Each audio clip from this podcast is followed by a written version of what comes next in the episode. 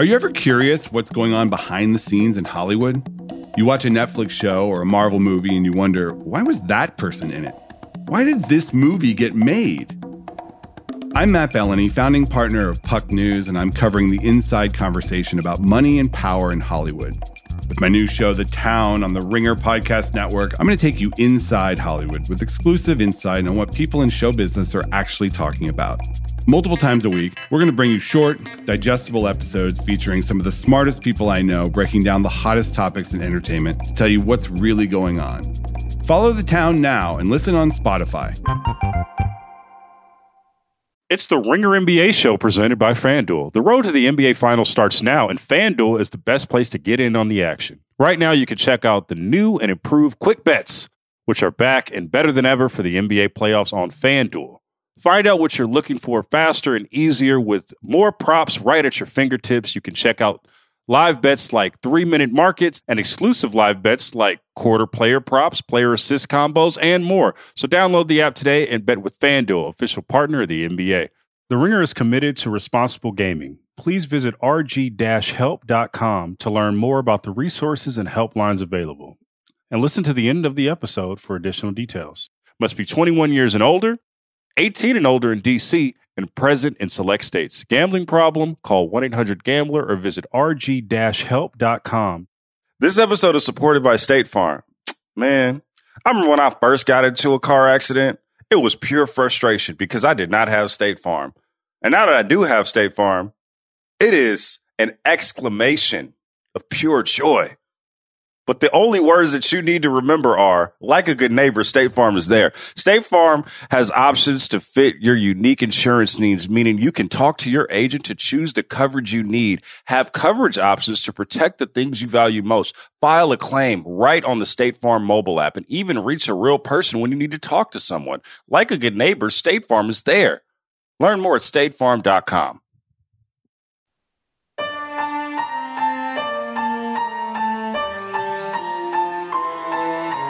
Hello and welcome to The Answer. I am not Chris Ryan, and the guy across from me is also not Chris Ryan. Chris Ryan, I think, is out there somewhere in London getting drunk celebrating Joel Embiid's game winner. So we have with us Rob Mahoney from The Ringer. So happy to have you. How you doing, Rob? I'm sorry I'm not Chris Ryan. I wish I could be Chris Ryan. But today we'll try to bring a, a Chris adjacent energy to this podcast, I would say. I actually wake up every morning and those are my affirmations. I look in the mirror and I say, I'm sorry, I'm not Chris Ryan. That is my way of apologizing to the universe. And I hope that in exchange, it, it, it gives me abundance. And it has, it has. We have had honestly like one of the most exciting first rounds. Uh, usually takes a little while for the first round to get to get hype, but uh, this is this is a time in a series where I really start to love because the rubber starts to hit the road. We had Grizzlies Wolves game three, Jazz Mavericks game three, and Warriors uh, Nuggets game three. All the cliches have been true for all the series now. We've had road wins, so it means the playoffs have started. And that's why I'm actually really excited to have you on today because tactically, you are an absolute genius. A genius in many ways, really. Wow. Yeah, no, I'm gonna be nice today. I know it's it's crazy. It's crazy. I'm blush. I mean, I know this is a, an audio medium, but I'm blushing all over this podcast. I will say, I, not only do I think a series doesn't start until the road team wins, I think the, the playoffs don't really start until some prominent starter gets totally benched to deal with a matchup, and that's kind of what we saw in the in the Grizzlies Wolves game, right? Steven Adams out of there, Brandon Clarke, Kyle Anderson, you guys are in and all of a sudden that series looks totally different. Yeah, completely. Like I didn't I didn't think it could get worse than a 10 point fourth quarter for the Nets and then and then the the Wolves just did us one better. That was a crazy game last night. And yeah, to your point, Adams is a uh, minus 14 in the series, Brandon Clarke plus 13.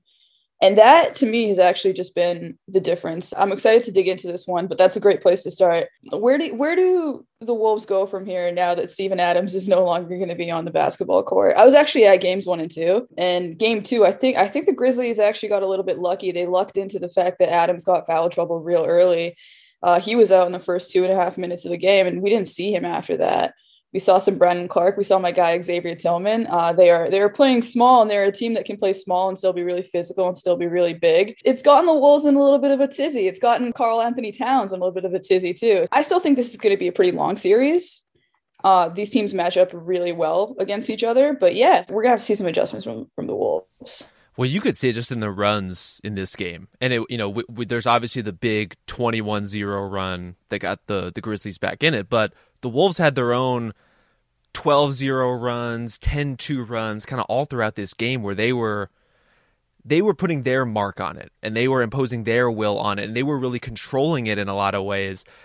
I think in some sense in a way that was that was unsustainable. And we saw a little bit of reaping what you sow in terms of some of the process stuff that was working for them early. And it's it's complicated because it's on the one hand Pat Beverley is driving right past Ja Morant in the first quarter in a way that is flat embarrassing.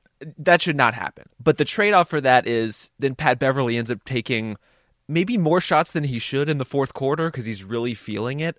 And so you get this benefit from him early and you get the cost of it late. And there's a similar thing going on with D'Angelo Russell where it's like he makes some great plays over the course of this game, but then presses a little bit too much when he gets going. And when Karl Towns is nowhere to be found for a variety of reasons in the fourth quarter, that stuff really hurts you and it takes away, it makes even what the Wolves were doing well feel like it, it comes at a cost to them. Yeah, I, th- I thought it was actually an incredible slow play by by Ja to let Pat Bev beat him for the entire first quarter just to completely demolish him. Unreal. Because it just, you know, it got the Wolves out of their game. Is that is that all you saw as as being unsustainable? Just uh, those two, you know, because I, I, think I think it's the same sort of deal with D'Lo. Obviously, we rely like you can rely on him a little bit more on offense, or a lot a bit more on offense than you can Pat. But it's not a D'Lo series. Uh, the Grizzlies are just really, really aggressive and they're really, really physical. Um, if Ja wasn't on the court, I think D'Lo would probably be the skinniest man on the court. But for him, it really actually shows.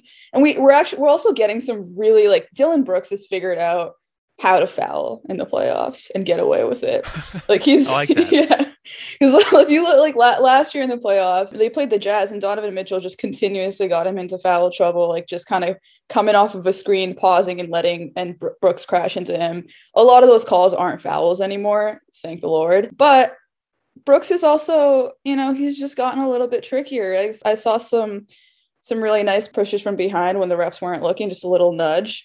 And with a guy like D'Lo, that's that's kind of enough. And that's not just Brooks. It's going to be when when Bane is on him, and it's going to be when he gets down low, like when he switches on Brandon Clarke and Tillman as well. Like it's been a tough series for him to get going in general. And that first half, it was like, okay, he's here, he's arrived. Um, and we then kind of got the bad end of it too. Well, you know who has not learned how to foul in the playoffs is our, our good friend Karl-Anthony Towns, who cannot stay out of foul trouble in this series. And I think in a way that really hurt his game and then has all the ripple effects for guys like D'Lo. Because if Towns is out there and aggressive and able to not only space the floor but attack, everything gets so much easier for for D'Angelo Russell, for you know, for Anthony Edwards. Like these guys just have different different lanes and different opportunities if Towns is an aggressive player. But as we've seen, when Towns picks up his fifth foul fighting for post mm-hmm. position and comes back into the game and just like can't drive the way he wants to, can't post up the way he wants to, he ends up just kind of floating out there. We did a we did like a NBA sort of uh, playoff Jeopardy preview last week, and Chris picked Towns as uh, the guy who would be most likely to get suspended from getting picking up too many technical fouls. I had Luka only because I think you got to pick up seven, and it would just be a lot to pick up, you know, one per game. Like that's just even for, even for somebody who complains as much as Towns. Uh, it would just be a lot. But you know, he hasn't really fallen prey to that much. I think he needs to dial it up a little bit against the refs. I think it's time to pick up a technical or two. Oh, bring the battle to them. I think so. Well, we'll talk about Nuggets Warriors later, but I think it benefited Jokic that he got ejected in game two. Like he got didn't win the game, but he got a few more calls and he, that, that he, you know, he wasn't getting on the road. But yeah, game one and two, he spent some time in foul trouble. In game two, he had some he had some ticky tack fouls that were like, come on, man, like you just can't make those. And and Chris Finch actually said that uh, as much after the game. Looking at Towns fouls in game three, I got feel for the guy, man. I feel for him. He gets a tough whistle overall. I'll, I'll say he does. He's he's a little flimsy. Like I think him and Jaren Jackson actually have the same problem in that like they probably foul as much as like Jaren Jackson probably fouls as much as like your average defender does. The way that his body moves, it makes it look like he's out of control. Whereas like you get a guy like Draymond, like he's fouling the crap out of Jokic all night, but it's like you just can't tell because he's just like he's he's a brick wall. You know, like his his arms move, but like his his elbows don't as much, I guess. I don't know. we're uh we're, we're getting into some some deep body analysis here. But yeah, I think I think it's it's time for Towns to dial up the physicality a little bit more too. Like just kind of like that that game one, I think he just kind of went for it. He didn't really let the foul trouble bother him as much either. But at the same time, like I also think that the Grizzlies, the way that they're defending him is really smart. I don't know how much they can really like the Wolves can really do about that, I guess. So they, they guard him with Bane essentially, or Brooks on the perimeter, or you know, like you know, sometimes I want to Jaren, but essentially it's that. And then like if he gets out to the post, they bring a double, and then they, you know, you can you can try to beat the Grizzlies with passes, but you know, it's your funeral really. Like they'll just kind of get out on tr- transition on you. And there were some moments where, you know, they would run a pick and roll and get a switch on job before they went down there. And that I think works a little bit better. But in general, I think it's just a really good strategy. And we're kind of like, we're going to be going into game four. And I don't think that the Wolves have actually found like an appropriate counter to it, other than trying to make Towns make like cross court passes all game. And, you know, it can work every once in a while, right? But it's just not, I, it's it's a really dangerous strategy, I think, against the Grizzlies. But this is the time if Towns is going to crack something. This is the time to do it because you have some games on film not only against that initial matchup with Steven Adams, which is off the table now, but some of these smaller looks as well. Whether it's guys, as you were saying, like Bane or like Brooks, kind of cross matched, they're, they're doing kind of like weird zone matchup kind of stuff sometimes to keep Towns on an uneven footing. But then Anderson is just straighting up guard, guarding him some. Obviously, Clarke will get his moments doing that too. But it's all about those second defenders. It's all about forcing those passes, putting him in pressure situations, and seeing how he deals with it.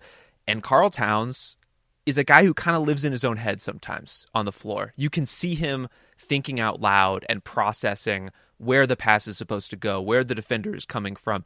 I think he's actually gotten a lot better at it over probably the last season and a half, but he's not there yet, clearly. And hopefully getting some of that stuff on tape and seeing where those like what those angles are can help him a little bit, but ultimately he kind of is who he is at this point. And you're not going to be able to funnel an incredible amount of offense through him. They're still going to have to kind of triangulate between him and Russell and Edwards in particular to make this thing work. But you can get more than six shots. You know, you can be more of a presence than you were in game three. Absolutely. Yeah. I almost wonder if it's time for for some rotational changes there too. And maybe this invites Adams back onto the court in a way that can play into the Wolves' favor.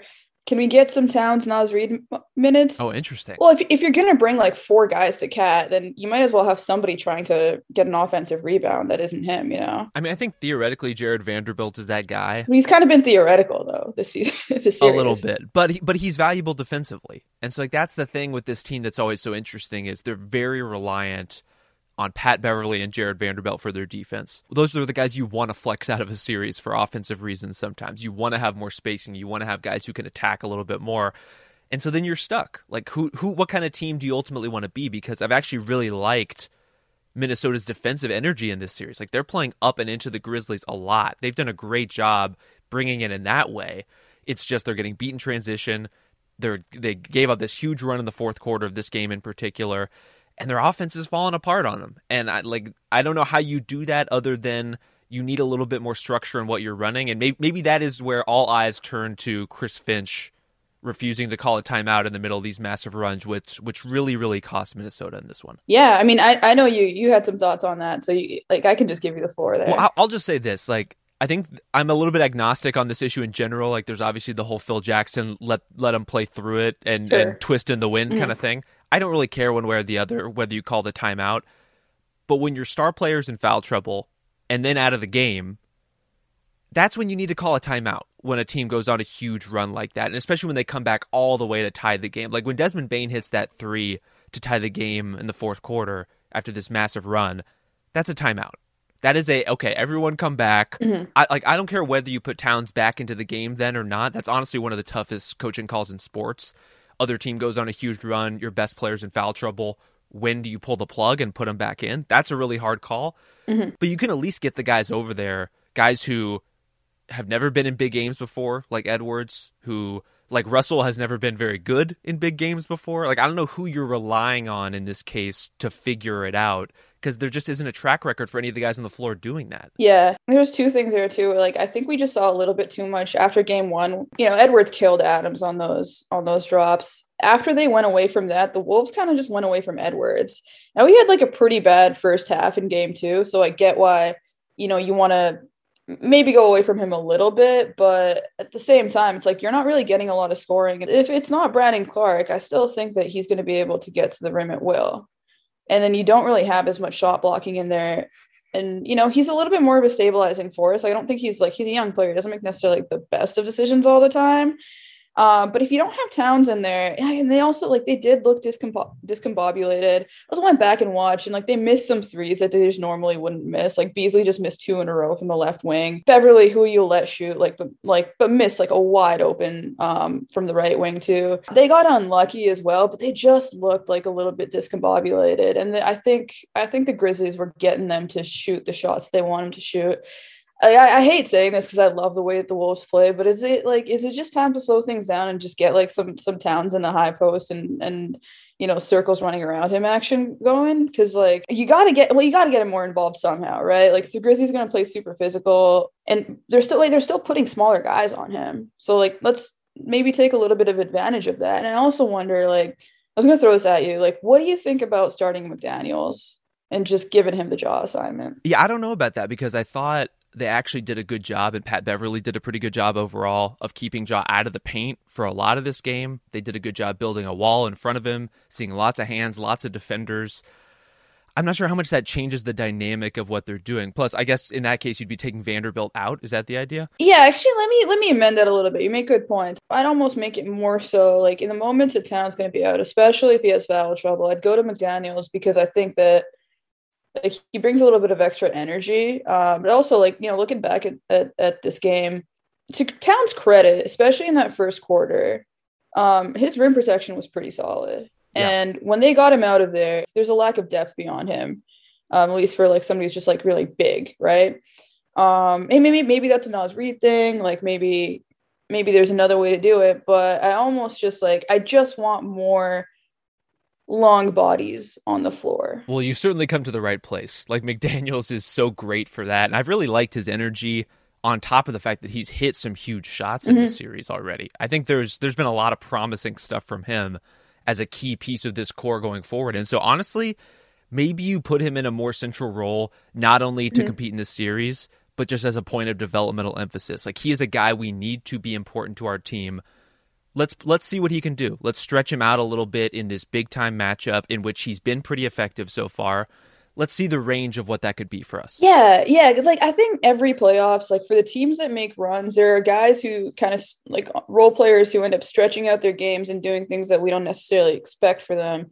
And McDaniel seems kind of just primed for that to happen, and it's it's almost like I, I just feel like the Wolves kind of need to get out of their own way and allow for that. You know what I mean? Like it's he's showing you something so just kind of like let's let's keep one of the well well these conversations are now intersecting because as far as who's guarding Ja and what's happening there i actually thought you know Ja was pretty well contained until the grizzlies just went to spamming Ja Morant, Brandon Clarke pick and rolls over and over and over.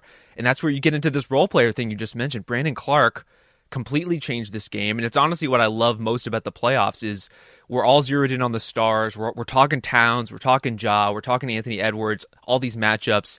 And yet it comes down to one role player completely changing the complexion of what's happening on the floor. And Brandon Clarke did that. Like he completely changed this game. Yeah, Brandon Clarke has honestly completely changed this series. Uh, like from, from the moment that they, you know, inserted him over over Adams, like he has been well, he's been offensive rebounding. He he's he's catching lobs. He's like a right place at the right time type of guy. Him and Ja almost have like a telepathic connection at this point. Like they they just play so well off each other in pick and rolls. And he's he's defending everybody. Like I think he's probably been I haven't checked the numbers on this, but he's probably been the best Edwards defender on the Grizzlies. And, you know, just the fact that they can switch and lose nothing on those, it just that's when the Wolves offense gets really mucked up. Like in, in game two, especially as well. Like that they started playing some hero ball. They just kind of started like, you know, it just it's it's crossover, crossover, jump shot.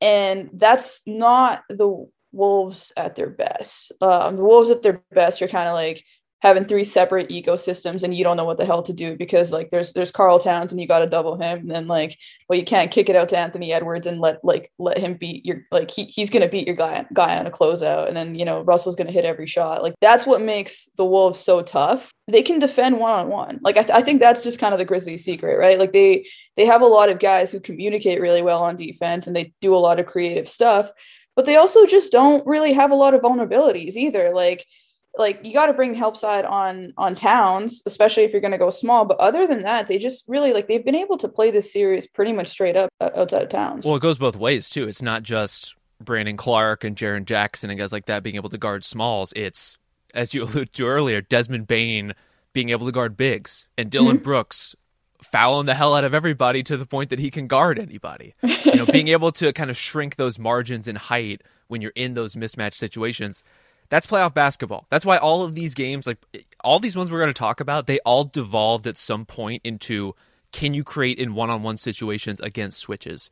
And if you can't do that in the playoffs you lose. That's just that's the whole thing. Yeah and i guess that's just kind of the weird thing with the wolves. And also what i think was going to make this still a longer series is that they've got some guys that can do that. This is like this this one's going to be fun. Do you have any predictions for this series yet where do you see it going from here? I mean, I think the Grizzlies win. I, I, think we've seen enough movement in it, especially since the early struggles. But just how dicey this game looked, I think, speaks to how competitive it can be. The Grizzlies can be in the driver's seat and still give up big runs because yeah. their half court offense is what it is, and it's going to hit walls sometimes.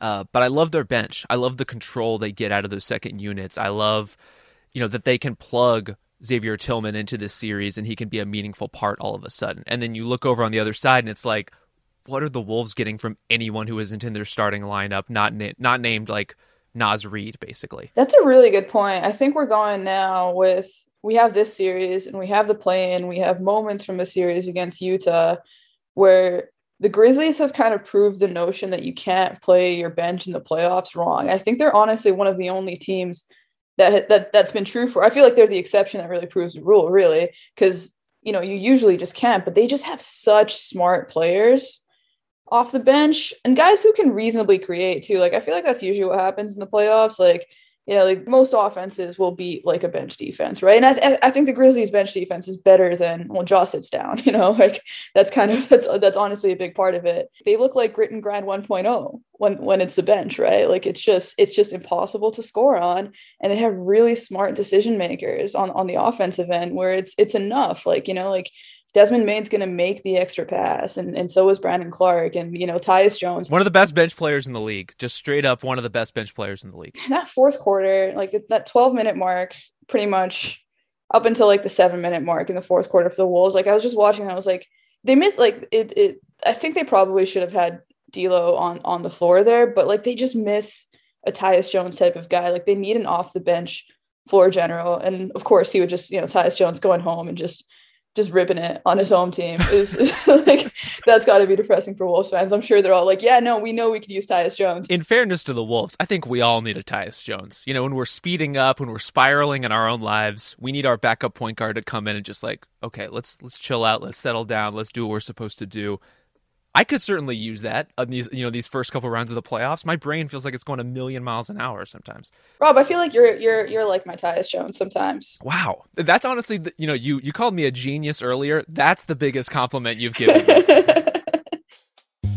playoffs are here, and you can make every game feel like Game Seven on FanDuel Sportsbook, an official partner of the NBA. FanDuel is hooking you up with free bets throughout the playoffs. It doesn't matter if you're a new customer or already have an account. Just be sure to check out the app for exclusive weekly same game parlay promos.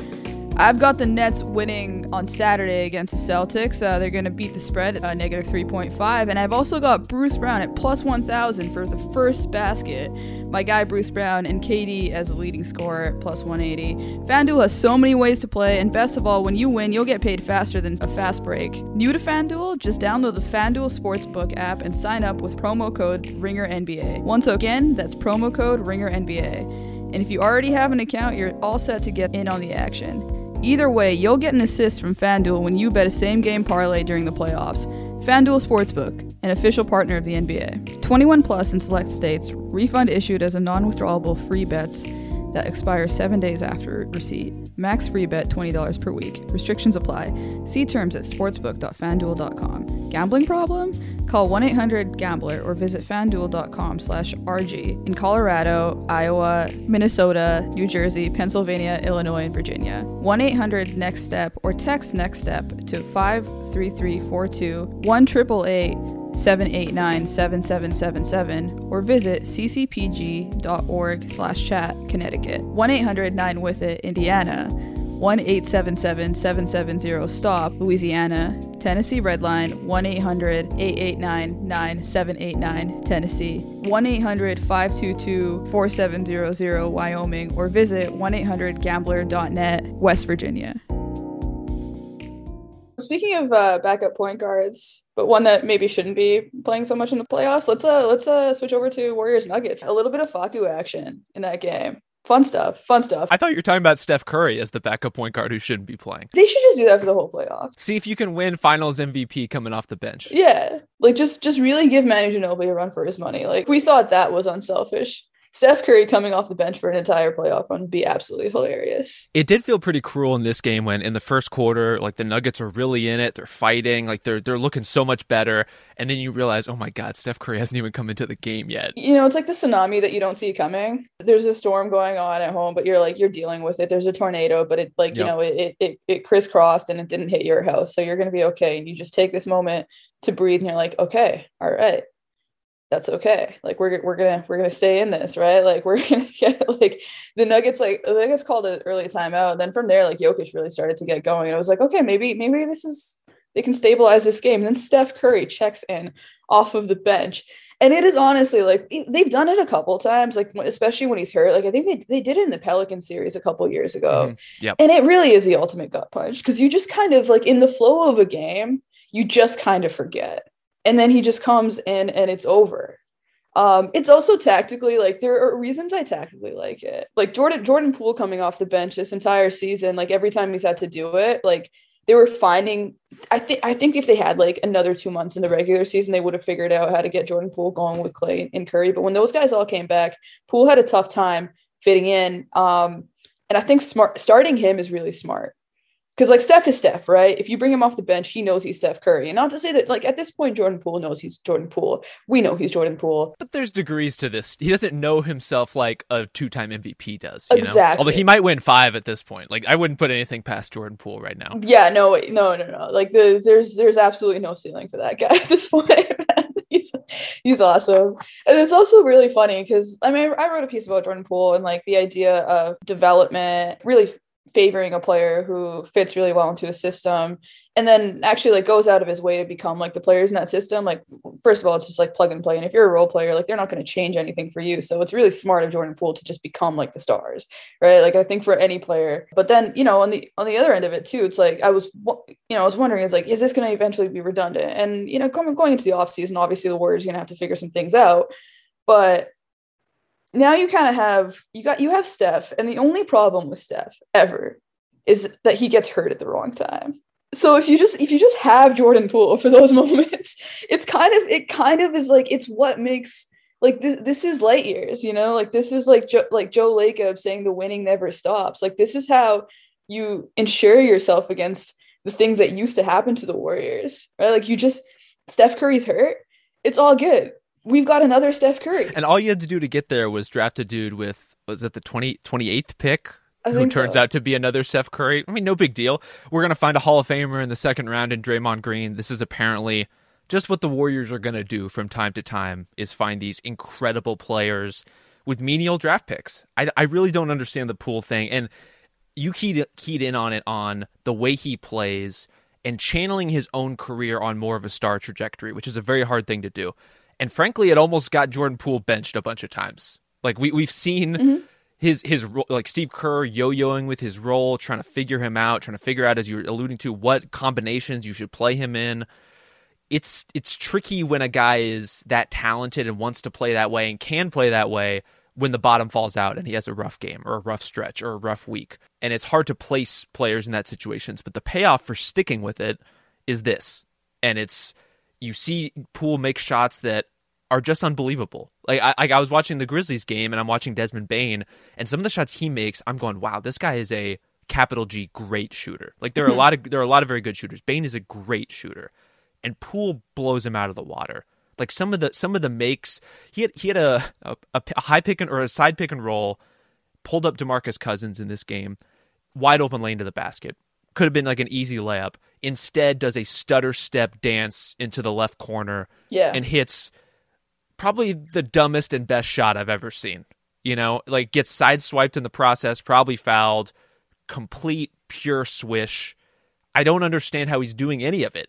But the fact that he is and the fact that they can reach this kind of equilibrium between him and Steph and Clay without any of those guys feeling like they're excluded is an incredible magic act. And it's it's what's making the Warriors look kind of unbeatable in this context. Yeah, absolutely. They're looking like old times again now. If you look at, you know, the, the Suns, Devin Booker is going to be out for two or three weeks, and this Nuggets team is not good. So I don't want to overreact too much to Warriors being up 3 0 against them.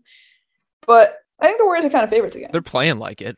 Absolutely. And it's not just the Devin Booker injury, but also looking across conferences with the Khris Middleton injury and an East that's like, who is going to come out of the East at this point? You know, you have Miami, you have Boston, you have Philadelphia playing really well. Are any of those teams going to be up to snuff against a fully operational Warriors team? I don't know. Yeah. Will the Warriors be able to to sustain fully operational Warriors mode for consecutive rounds against better competition? Because as you mentioned, this Nuggets team, shout out to them for making this game competitive, but they are they're not up to this. They they do not have the horses for this kind of series. So I I am very much looking forward to see the Warriors meet someone more on their level. I hope that is the Suns with with a healthy Devin Booker back in the lineup at some point. But it's hard it's hard to watch a game like last night and think, "Oh, somebody is going to beat that team four times." you know, and it kind of goes back to the Poole point, right? I'm now surprised that when he misses, like Yeah. it's it's kind of like with Steph. I'm like, you got lucky, he missed a shot, and like with Clay too, and and and Clay, you know, on offense, is, seems like he's just all the way back now, like, and that that's that's huge for them as well. It just gives them so much fire, firepower. Uh, but they just have a lot of they have a lot of continuity in what they do, and they have so much depth that at this point, like, I just don't know how you get them to stop firing on all cylinders. Like they pay, they played a as much as the Nuggets got back into it, like the Warriors were hot and they started playing a defense optional game. And it really shouldn't have been that close, you know. Aside from Jokic, you know, there's just guys on that team that like, you know, they should just be able to guard and they should never score on them essentially. It's gonna be really tough to beat them because like, you know, you got like yesterday you got Iguodala back and then like you start Looney and we don't like, you know, hear from him for the rest of the game. And, you know, like Draymond, Looney, Iguodala, Peyton, like they can all kind of fit into the same sort of role, the exact same way that Clay, Steph, and Poole all fit in the same sort of fabric too, right? Like it's just going to be really hard to get them off their game. But the one thing I was looking at, well, like we should probably do a, like a little bit on Jokic here, just because the the internet and everything as well. But the only thing I can see messing with them is a team that you know has a presence down low that also has perimeter threat and you know i think like that that could be the suns with Ayton. it could be memphis next series right like there's just you see the problems that Jokic gave them down the line especially in the second half and that's that's the one thing I look at. And that that to me is just like it, it we get like I'm really excited. I'm projecting out this future moment where you know Steve Kerr just goes crazy and he was like, "Yeah, we're gonna put Gary Payton II straight up on Steven Adams." I'm just really excited for that. It- is tough to imagine like what is the formula to beat a team when they're operating at this level. And it's like if you think about the best Warriors lineups, are they more vulnerable offensively or defensively? Which is a crazy thing to ask, but they perform at an elite level when even when they have lesser defenders on the floor. Mhm. So I, I don't know. It, it's hard. It's hard to imagine picking them apart. But then you start to think about what the prerequisites would be, as you said, in a team like Memphis, who they have the switchable bodies that we talked about. They have bigs who can block shots without being anchored to a position, like Jaren Jackson Jr., Brandon Clarke. These are guys who come in from the weak side, who come in from behind you to block when you try to drive, who rotate really well.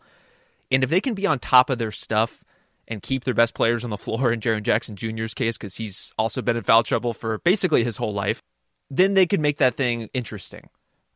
But maybe it doesn't matter if you keep it interesting if the Warriors are just going to pop off for an eight minute stretch where they obliterate you. You know, Mhm. that that's really what's so dangerous and what's so scary about playing this team right now. But what we haven't seen yet is anyone really press Clay defensively yet. Because I Hmm. think his shot is clearly there. He doesn't move quite the way that pre injury Clay did. But defensively he's just kind of okay right now. And I'm I'm curious to see if teams can stretch you know, Steph has had a good defensive season, but he's still Steph Curry. He's still small. He's still like, you know, Mhm. active hands, but you can exploit him with size. Poole is a pretty engaged defender, I think, especially for his age.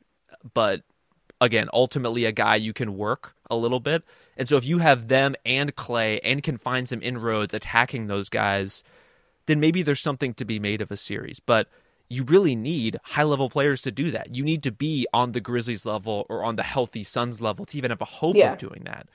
So who knows if we'll actually see it? Yeah, I mean, I hope we do because I just, I, you know, the better the Warriors get, the more I'm like, I want to see these guys get tested, like, because this is all fun for them. They're having a good time Totally. right now, right? Like, it's not really, it's not really all that serious. The other, the other thing I look at with them too is like, you know, going down the line, like a lot of, a lot of Jokic's points just came from, you know, like getting, like fi- finding a way to get Bjelica on him. That's a vulnerability there that I think a better team could exploit and then take into like actually winning a game. But you know, the, the Nuggets just don't really have that. What do you think of the conversation, the MVP conversation around Jokic right now? I think it's a regular season award, and I don't know why we're talking about it. Yeah, It's it's very strange. Like I, I don't know how many times we can say this. Like I really don't like Nikola Jokic could go out and sit at half court and not move for the entire series and would still be the regular season MVP. It just doesn't matter. These are irrelevant data points to what we're talking about. Mhm. Um, he's not going to be Finals MVP. I'll tell you that because this Nuggets team is is quite bad. What's concerning most about this series from a Nuggets perspective, I mean, concerning isn't even the right word because they obviously have guys who can score. They're just not healthy. And so then you have Aaron Gordon, who in, in this game three had his best offensive game by far. And by that I mean really the only game in which he was in, had an impact at all offensively. And that's what you're dealing with. It's like Nikola Jokic's playoff fate ultimately hinges on is Aaron Gordon going to do anything offensively? Is Will Barton going to hit spot up threes? Like it, what are we going to do with our Austin Rivers minutes? This is what is this is what his team depends on.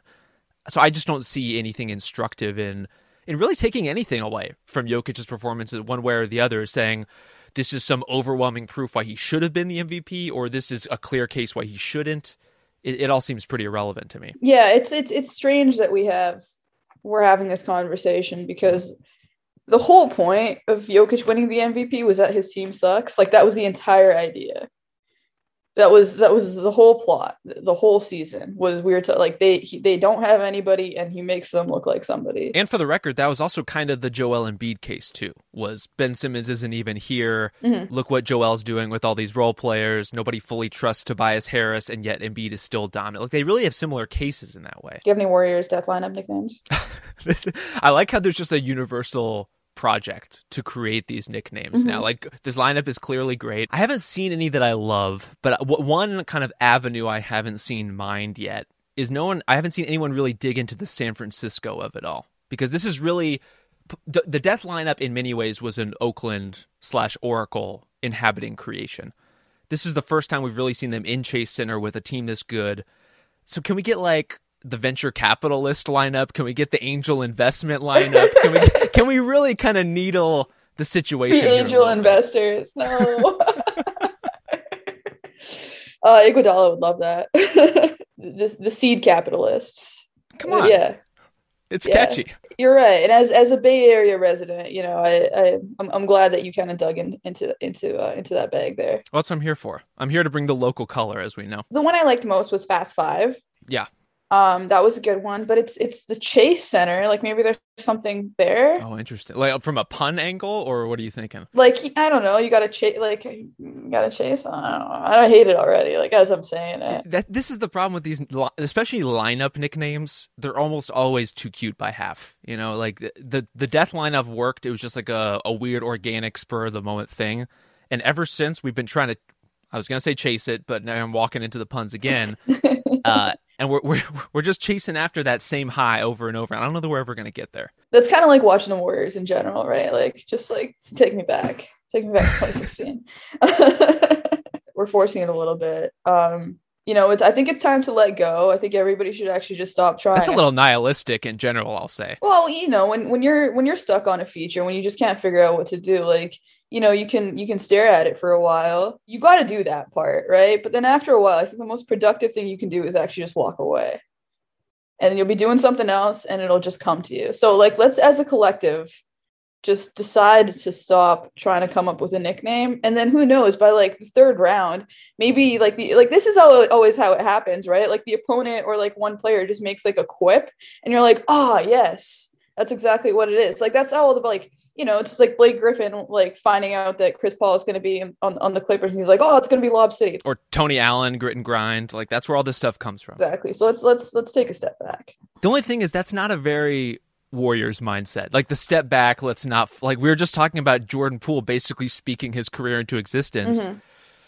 I don't know. Maybe maybe there's something to be said for forcing it. In some ways, it is a little Warriors esque though. Like I, I, think they like well first like they're all about going with the flow, right? Like they just sure. they want to find the flow. They want to find the flow, and I, th- I think that's kind of like how, how the offense operates. Like they're not like a pick and roll heavy. Like we're gonna know exactly where the shot is coming from every time type of team. Like they're they're the opposite of that. They kind of just let the game come to them. That possession where uh, Steph and Draymond just did like 15 give and goes in a row, that needs to that needs to go in some kind of museum. I don't I don't know perfect. like video, GIF form. It was it was just he'd even missed the shot. I don't even care. It was a perfect moment. It did yeah. It didn't matter. It didn't matter. I was like what like watching that. I was like just thinking like is I I feel like Draymond almost going through like not an actual paralysis by analysis thing, but there is I I almost feel like I can feel his brain on like hyper overdrive just because there's like three steps on the floor for him now. He's like, who should I run this dribble handoff with? No, Steph's backdoor cutting and Clay's in the corner. Like I don't know. Like there's there's only one of me. it's really a multiversal kind of problem that we have all these Stephs on our hands now. Yeah, that's abundant. Absolutely. But I'm totally with you. Like some of the most exciting moments in sports are the moment when a player like loads up when you know they're going up for a dunk, like Spencer Dinwiddie loads up to to challenge Rudy Gobert. That's an exciting moment.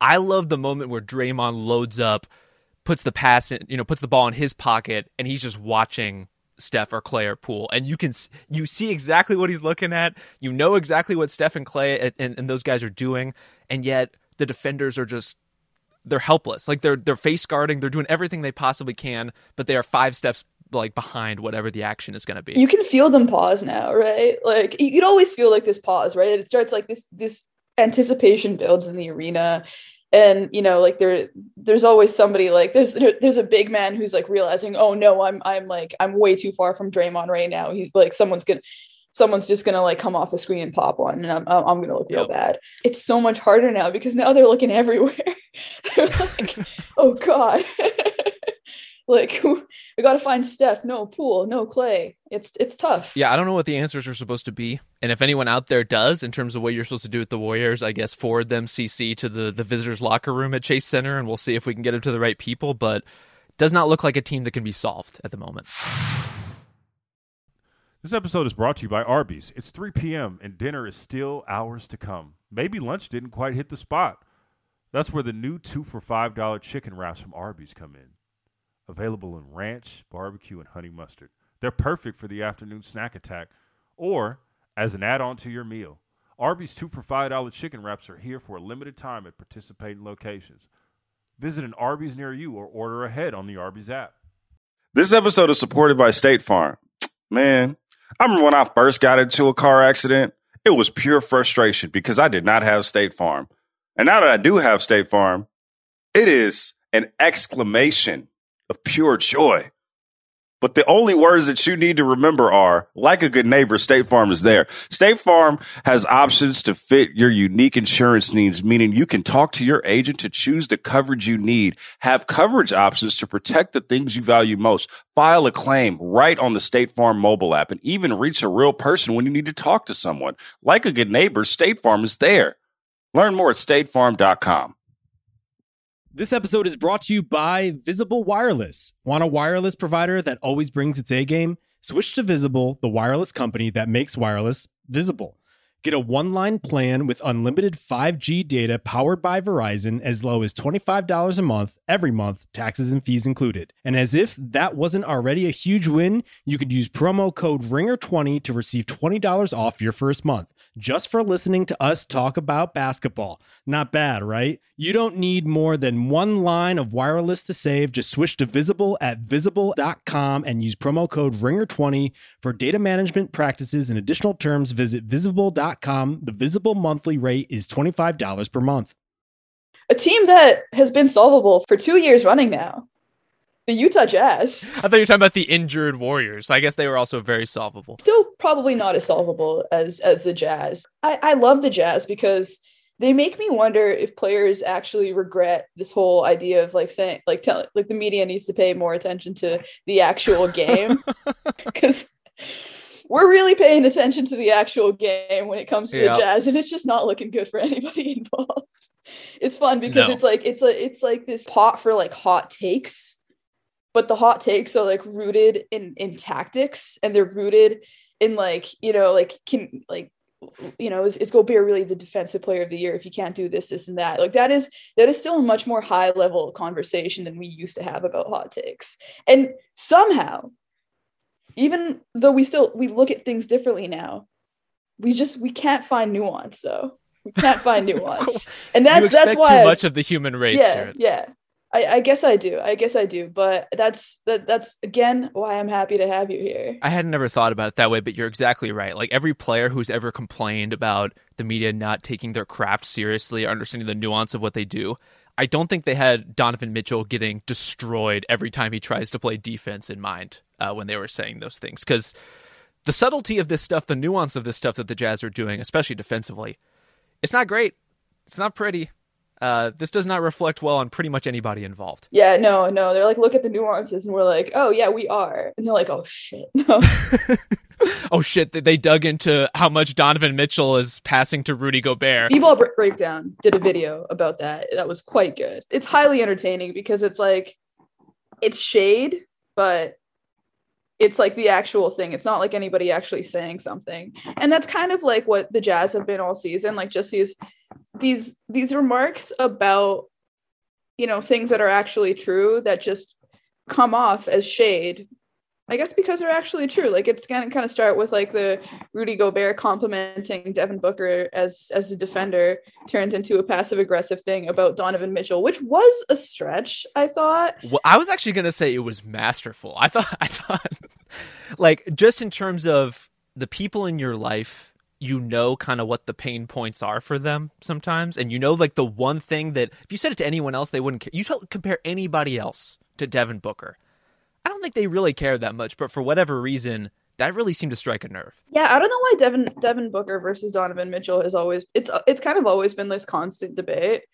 Um, they're not even in the same draft class, and they're not really that similar players. Other than that, they are like perimeter scorers, and somehow it has like it, like you know the Suns Twitter versus Jazz Twitter has just been off on that like pretty much since Mitchell has entered the league. I don't know. I don't know what he was trying to accomplish, but just from a, you know, I'm gonna throw this grenade into the locker room and see what happens perspective. Uh, I guess mission accomplished in in that regard. Maybe maybe Gobert was actually trying to do something there. No, no, did not did not achieve the uh, the intended effect. I guess in that regard. Yeah, hasn't gotten Donovan Mitchell to play any better defense though. Um, so they went they went small in this game, and this is another moment where you know it's like the, the tactics say something so loudly, um, and then Donovan Mitchell after the game, um, there there were very few post game questions in which you couldn't find him fi- like making a comment about how they went small. Um, and this this isn't all just like shade against Gobert, but like I'm just gonna give you a couple of these. Uh, they went so they went small and they went they went plus 13 against uh against the Mavs in the minutes that they went small. Wasn't enough to win them the game. Then they also ended up going back to Gobert. We'll dig into all of that, but I just want to do these Mitchell quotes first. Please. Biggest thing is we found something we haven't done that can be taken as a shot at Rudy Gobert. I think it's probably more appropriate to see it as a. Sh- it's probably not a shot against anybody, but we're gonna do this. Well, they they did try to go small in the season, like with Rudy Gay. They tried that whole thing, and it was an absolute disaster. but they hadn't tried it in quite this combination before. Like Eric Paschall at the five is is newish. Yeah, it shouldn't be that new, but hey, you know. Uh, biggest thing is we found something we haven't done. That I will take that as a shot at Quin Snyder. A little bit more nuance later. When we went small, it forces us to try to have to shift in as a team. It takes us to a great mental place. He was talking about the increased defensive intensity, which I thought was also throwing a bone at Gobert in a sense that, you know, he talked about it later in the press conference that sometimes when Gobert is on the floor, the perimeter guys kind of get lax in their intensity because they just know that they have such a good defender behind him. And he also called him the best rim protector ever. Um, and there was also another quote third quarter, obviously, when we went small, the spacing was different. Being able to get downhill made some reads easier and hit a pass in the corner, yada, yada, yada. That's essentially what we saw um, when they when they did go small. So yeah, what do you, what, what do you make of this series? Because it is simultaneously the most depressing 2 1 deficit I have ever seen, while also leaving us with some encouraging moments because the tactic shift did, you know, it, it led to some good stuff for Utah that could probably be replicable. It did lead to some good stuff. And weirdly enough, because the Gobert conversation always centers on defense and like, if this is his value, if he is the defensive player of the year, right? Why can't he guard in switch situations I think he can, for the record. But like, why can't you do all these other tactical things other teams are doing? I didn't think their defense was great. It wasn't. But you know what worked is they just scored every fucking time. Yeah. And so it, it some of it is specific to this matchup, right? Like Dallas's defense, they do not have anything resembling a Rudy Gobert level rim protector. What they do well is they guard together, they guard in space, they play up. They really are reliant on each other to shrink the floor when guys like Donovan Mitchell have the ball to to create crowds that he can't work his way out of. And so if you stretch the shape of that, where every player is one or two feet closer to the three point line, all of a sudden you're getting dunks every time. And so with Paschall on the floor in this game, the Jazz's offensive rating was 148 points per 100 possessions. Uh, that is face meltingly unsustainable. Incredible offensive surge from them in those minutes. They're not going to do quite that again, but that was the difference to me. It really wasn't about our defensive intensity, our mentality. It's like if you score every time, the game is going to be a lot easier. Yeah, I'm with you. I'm with you. And this is like it is it is a part of the Rudy conversation that we don't really have enough because we are to your point like way too focused on the defense end of it. It was just like it was a layup line. It was a layup line and a corner 3 line basically. Yep. And you know, it was it was also some of the most efficient looks that Mitchell got all series, right? Like pretty much when Gobert's in the game with him, it just turns into like Euro step floater town. And you know, Mitchell can definitely make some better decisions in those moments, but it's also like you see it with Conley too. It's pretty much anybody driving into the lane. They you know, there's somebody's gonna like you're gonna have somebody step to them pretty much every single time. Like that's just that's just what it is with Utah. They just make they make life too easy for they make decisions too easy, I think for for a defense. Uh, way easier than they should be for some for a team that has somebody as talented as Mitchell on it. Um, and I, th- I think that might be more key than any personnel situation or like Gobert or anything. Than like, like you just you got to make you got to make your opponent think. And when it's Donovan Mitchell or really anybody, you know, driving into the lane, it's about to get get to a layup, or am I going to help off of Rudy Gobert? You know your decision every single time because the guy shoots like 25% outside of the rim. Like he's just really bad outside of the rim and he can't, you know, you, you don't want to let him dribble and well, if you're the Jazz, like if, if you're Rudy Gobert, you don't want to let yourself dribble. You know, even yeah. on the catch, he's he's easier to strip than pretty much every big man in the league, and it it speaks to I think like this lack, the lack of versatility that he has just really hurts their offense like the, to me the issue with him is way more on that end than it is his defense at this point. and you wrote an article last year actually about or maybe it was 2 years ago you can you can correct me if i'm wrong about the importance of versatility from that big man position in the playoffs like is that you know you can have three point shooters and like you know every team's going to need a creator but like the key to really getting your offense to run at like a five cylinder level is having that Bam Adebayo type, the Draymond Green type, you know, a DeAndre Ayton type. Like, a, I mean, we can name guy after guy, but basically somebody at the four or five position that is going to be able to get to the middle of the floor and make multiple decisions, whether that's, you know, a little floater or like, um, you know, just, you know, being able to hit that pass on the other end. Like it's in, in the corner, you know, and you also wrote a great Siakam feature um, from a couple days ago on, you know, just he has become one of those players as well. Like he's just like, he's really good at getting to the middle of the floor. And I think he said something along the lines of, you know, once you're in the middle of the floor, you can see everything. And especially if you're a big guy, right? Like you can see over pretty much the entire defense, survey everything, and then make a decision. And I think that's really what Utah is missing.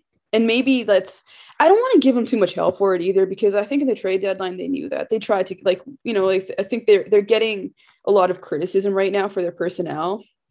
Um, and I think Quin is also getting criticism for like I, I do think that he could be a little bit more creative, but at the same time, like they just don't really have that type of of of guy, right? Like they tried to make Rudy Gay that guy. Like Paschall is not quite that guy, although I do think they like, you know, they need to go to him more. Um, and that is that is essentially to me what Gobert lacks. It's the ability to kind of be a secondary or even a tertiary decision maker from that place because it just it, it just bogs everything down for them. It's one of the biggest deficits in his game but at this point i don't know why you would possibly or how you could expect him to become that. You know he kind of he's going to be what he is. And i think you meet him at that point and you say are you doing those things effectively? Mm-hmm. and that's where i look at a game like this and it's like rudy gobert plays 29 minutes and had zero offensive rebounds against dwight powell and maxi kleber and dorian finney-smith. And the mavs are very good about rebounding in crowds. It's what they do but you got to be more of a force offensively in that regard because he was he was catching some lobs. Mike Conley did a great job of setting him up, but otherwise, you're right. Like with the way the Jazz offense is built, they don't have that guy who's going to redirect possessions from one option to the other. There's a reason why they rely so much on getting you in the blender and getting you rotating and giving you getting you overextended because if they have to shift themselves from one option to the next, they don't really have the personnel to do it. And so that's why those small ball lineups were so effective, is they were getting the Mavs rotating so much, they're getting layups and threes, as you mentioned. When they're not creating in those circumstances, they're not moving anyone enough. They don't have the ability to, dramatically shift their style. They really do play one way. And they can get to, you know, Bojan Bogdanovich has had a great series, like just creating against mismatches and finding his angles and spots. He's done a really good job within the role that he can play but there are limits to this stuff, and it, it's tricky though because if if they were any good defensively in this game, they win, and we're not having this conversation. Their offense has been, for the most part, fine, fine to pretty good, I would say, in this series, but they can't guard anybody. I, I don't know what you're supposed to do with that other than we're going to point to Donovan Mitchell. We're going to point to Jordan Clarkson. We're going to point really to every perimeter defender on the Jazz roster because none of those guys are doing their jobs, and the system is not built in a way that can sustain that. That's actually a really good point about the system. Like, I, I think they need to give Gobert a little bit more freedom to rove around as well. Um, you know, I think like those are the things that end up making him look bad on a, you know, if you, you want to cherry pick videos and everything. Um, but at the same time, it's like the the way that they have him in the drop and they have Hassan Whiteside in the drop as well. And that's another man, like you know, playing Hassan Whiteside minutes and also and, and not getting any offense re- rebounds is a huge L two, right? Like both those guys need to play with a lot of force. Like Gobert needs to play with way more force. He needs to be rolling harder. Like he just he he needs to just be all the way in it on offense in a way that he just hasn't been. Um, he just looks like he's a little disengaged on the end. There's like times where he looks like he doesn't even like want to catch the ball. That's its own issue. But I like I, I look at this team and I'm like, okay, like they're the perimeter guys are also like, you know, Mike Conley is old and small. Yeah, and I just I I think that regardless of what happens in this series, like they are going to need to have some wholesale changes and you know, it's it's fun to talk Rudy trades. Like I was I had this I was going to do this thing like basically just like yeah, I th- I th- like if you look at like the Hornets or the Hawks, they are kind of perfect uh, destinations for Rudy Gobert. And if I was like, if I was in that front office, I would go to Melo and Trae, or like, you know, if I had like any any like young scoring guard who didn't play defense, I'd be like, you better start playing better defense, or we're oh, gonna trade on, for Rudy Gobert, and he's gonna be your pick and roll partner for the rest of your career. This is very mean and undeserved, I'll say. Undeserved on Rudy Gobert. It is mean. It is mean. You don't you don't think Lamelo would jump at the chance to play with Rudy Gobert after rocking with Mason Plumlee this year? You don't think he'd be eager for that? Okay, well, just the fact that he hasn't had that type of guy. But if you replaced him with like, let's say, like with the Hawks, like Yeah. you look at it, like you know, Clint Capela. I think I'd rather, I think I'd rather run with Clint Capela, a healthy one at least, right? Or John Collins. It was me because I, I said that yesterday. As I've been thinking about it more, I wonder if they should kind of take the tack of like the the Lob City Clippers even and look for a four that can play alongside Rudy. Like look for that versatile guy. Then Rudy can just be the five, and you don't like give him all the hell for not being all these things that he can't be. And then you know, getting those lob passes over to him will be easier for a four man anyway than it is for Mitchell. Uh, but yeah, like, did, are there any? Like, where does this team go from here? Essentially, like, are there any deals that you like for them? Well, I mean, let's see if they get out of this series first. Like this is just 2-1. You know, I'm not blowing anything up yet. But they should though.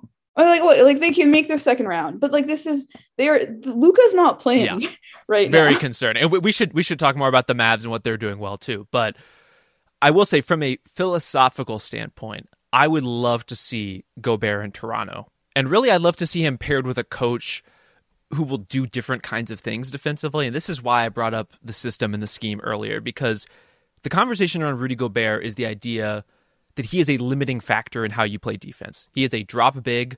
That is what he needs Yeah. to do. That is what our, your system will be, and therefore those are the limits. Those are the parameters of what his impact on the game can be. I don't think that's necessarily reality, and there are a lot of times, and this game is, uh, I think, a, a big piece of evidence in this discussion that the Jazz are a little too dogmatic in playing the way that they play. And that Rudy could actually be more flexible because if you look at some of those possessions in which he ostensibly did something wrong, it's like one possession, he'll rotate away from Dorian Finney Smith in the corner because Donovan Mitchell got completely blown by on the perimeter and he's trying to meet a guy at the rim and it's kick out for open three. Next possession, he sticks with Dorian Finney Smith and Donovan Mitchell gets blown by or Jordan Clarkson gets blown by and it's a layup. I don't know what that guy's supposed to do in that circumstance, but if you put him with more capable defensive personnel in a system that allows him to do different things, like can you imagine some of Toronto's like weirdo zones, but Gobert's on the low block or Gobert's in the middle or doing whatever whatever you want him to do because he's as I mentioned, he's actually a pretty decent switch defender. I think he's actually more versatile than he gets credit for. He just can't guard everybody. And that's where the Jazz are. I love the Toronto idea just because like it just has them lean even further into this thing of like let's just get all the guys with the biggest Oh, yeah. wingspans at their position Absolutely. on the floor Tie together. their arms together. They Don't should- let anybody They move. should. I was like, yeah, for sure. Like go Red Rover on this and just see what happens.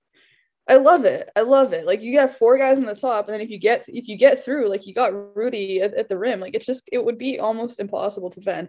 I don't know how they would score, but like that's That's a problem for well, another that's- Yeah, well, you know what? If they get enough stops, like Pascal and and uh, and Scottie Barnes running together would would get it done. You know.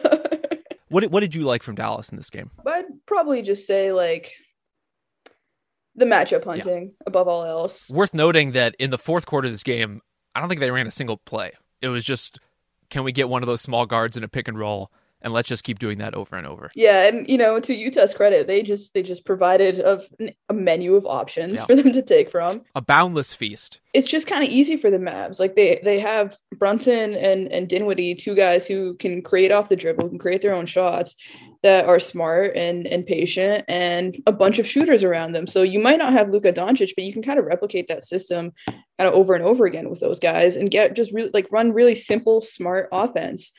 And it just you know that that's just kind of what they did all game. Whether it was you know even even when um even when the Jazz went small, it didn't really kill the Mavs offensive flow at all. Like they got a couple of threes, they got a couple layups, and you know they kind of just kept doing their thing. Um, and it was just it was just a different defender that was being broken down essentially, right? Like, but that's it's just it's just real easy right now for them, honestly. Like it just you just play play simple basketball, do your thing, like make make some kick out passes, swing it, like. I don't know. Well, I th- I think it is. E- it's simple. It may not be easy, but it is simple, and that's a big problem for the Jazz because theoretically their defense is supposed to take the simple stuff away. They're supposed to force you into tougher long twos and stuff like that. And if you're if you're just working around all of the structure that they put in place as Jalen Brunson has throughout this entire series so far, you're going to lose. And Brunson has been so good in manipulating those situations, in stringing out pick and rolls, in playing Gobert. And, you know, no one for the Mavs in the series has been very successful at the rim. Like Gobert has actually done a pretty good job of that when he's been around, and you've seen guys like Dinwiddie think two and three times before they try to throw up a layup or a floater and get blocked a bunch when they do.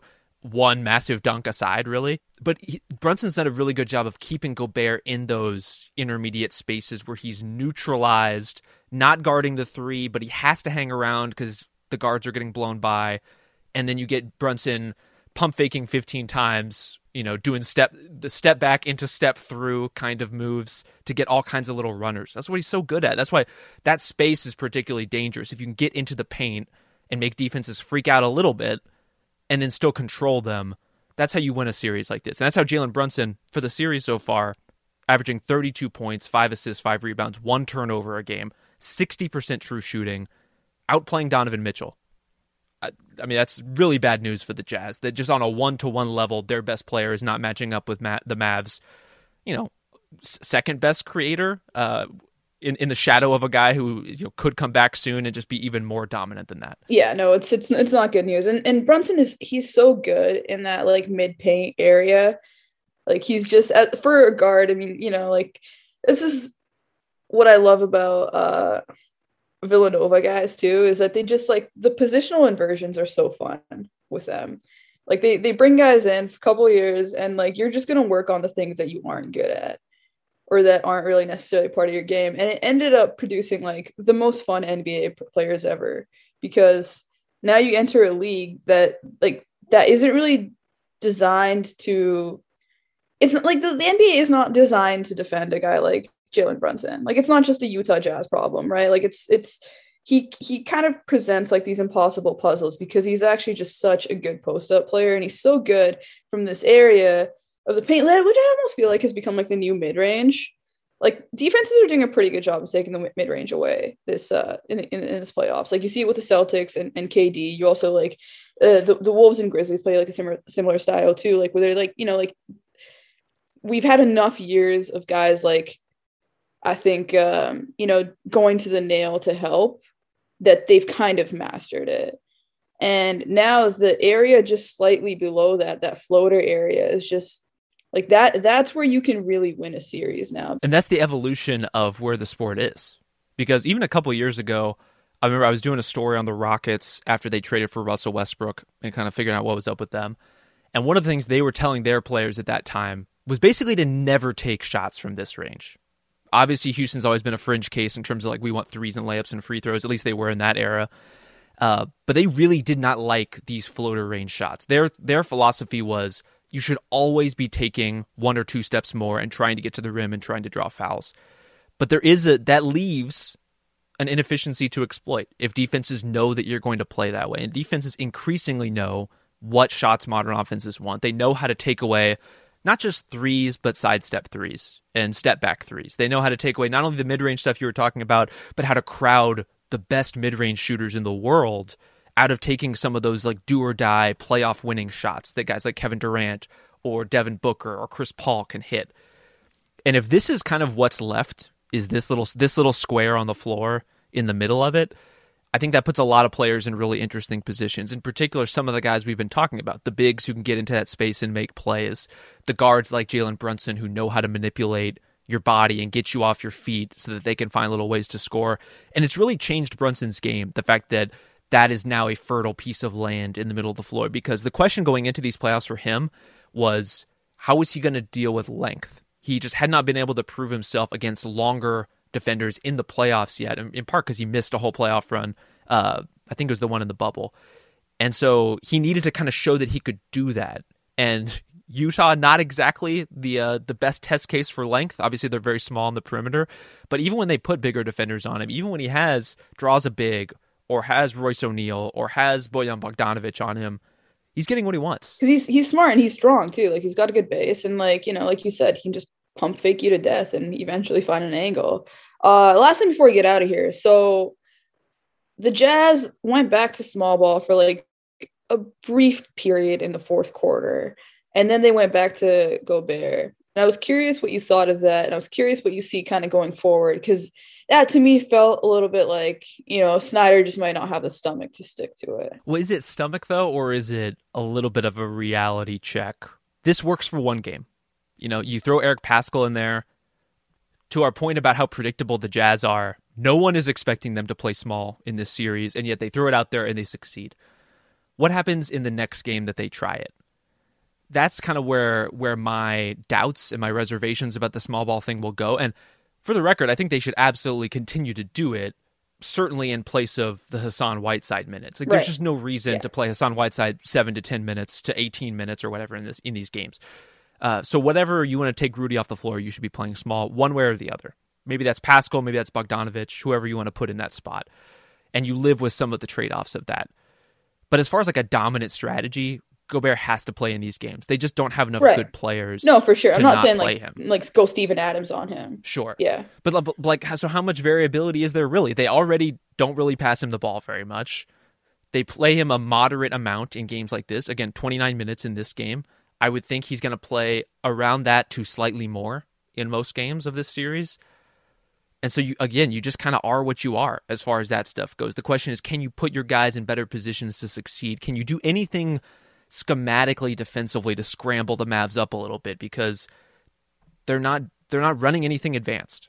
They're not doing anything challenging. They are just straight up beating your guys. And so, what can you do structurally to help them? That's kind of where I would start. I almost I almost feel like they're gonna have to go offense. Like just go go heavy on the offense to win this series. They it certainly worked for them in their best stretches of this game. You know, you know when Conley was throwing lobs to Gobert, that version of the offense worked too. Like there are Mhm. ways for Gobert to be involved in that, to partake in the offense that can still be really productive. But you have to be consistent with that stuff. You have to have an eye for him because you can play five out all you want, but if you're not looking for the guy who can get an easy dunk against the over rotation, you're just wasting possessions. Yeah. So uh, you need the scramble either way. Yeah, yeah. It's weird. I'm a weird place with the Jazz where like I feel like there I see an avenue to a game four win. I see an avenue like well if Luka doesn't come back to even like making this an interesting series, but I also I don't see an avenue to the Jazz being a team that matters long run in the Western Conference. Yeah, the the trade or the uh, the opportunity is definitely there for them to win games,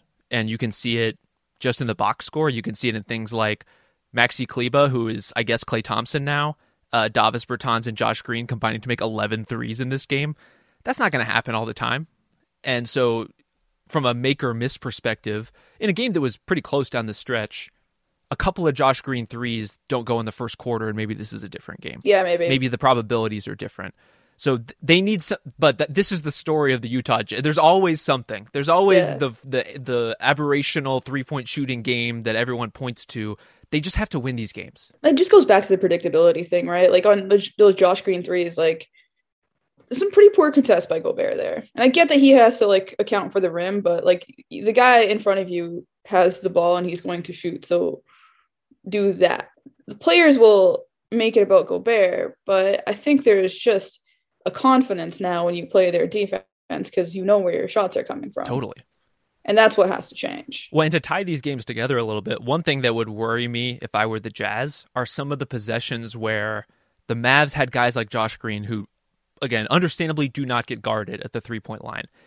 They had him doing some like Draymond kind of stuff where he would catch it and he would flip the ball and set a quick screen for Bertans, who's curling around for a three. It's like the exact kind of action you want there when your guy isn't being guarded. Mhm. You don't want Josh Green driving into Rudy Gobert. That's that's not productive for anybody. What you want is him setting off-ball screens that confuse the defense, that get shooters open. And if the Mavs shooters are hitting their shots, they're going to look really, really good in this series. And they have enough guys they can kind of cycle into those moments to see, okay, if if Dorian Finney-Smith isn't hitting tonight, maybe Bertans will. Maybe Spencer Dinwiddie will hit some off-ball threes. Maybe you know Maxi Kleber again. I, I have no idea how he's shooting this well. It's just been a real tough sledding for him until he went absolutely supernova over these last two games. He was shooting like 18% or something, right? For like the last like two months of the season. Now like 81%, Yeah. you know? regression. That that is ac exact regression, actually. Crazy stuff. Yeah, yeah. Uh, Rob, thanks so much for for hopping on. I'm sure we'll have you back later down the line in the playoffs. Hey, anytime. If if I can come in here and be a Tyus Jones presence, again, I'm taking that all the way to the bank. I'm putting that on my resume. On a, I'm going to print some business cards. this is uh this has been a lot of fun to do. Thanks, Jared. Yeah, no problem. No problem. We'll definitely have you on again. Go read Rob Siakam feature. Yeah, thanks, man. Appreciate you. Thanks.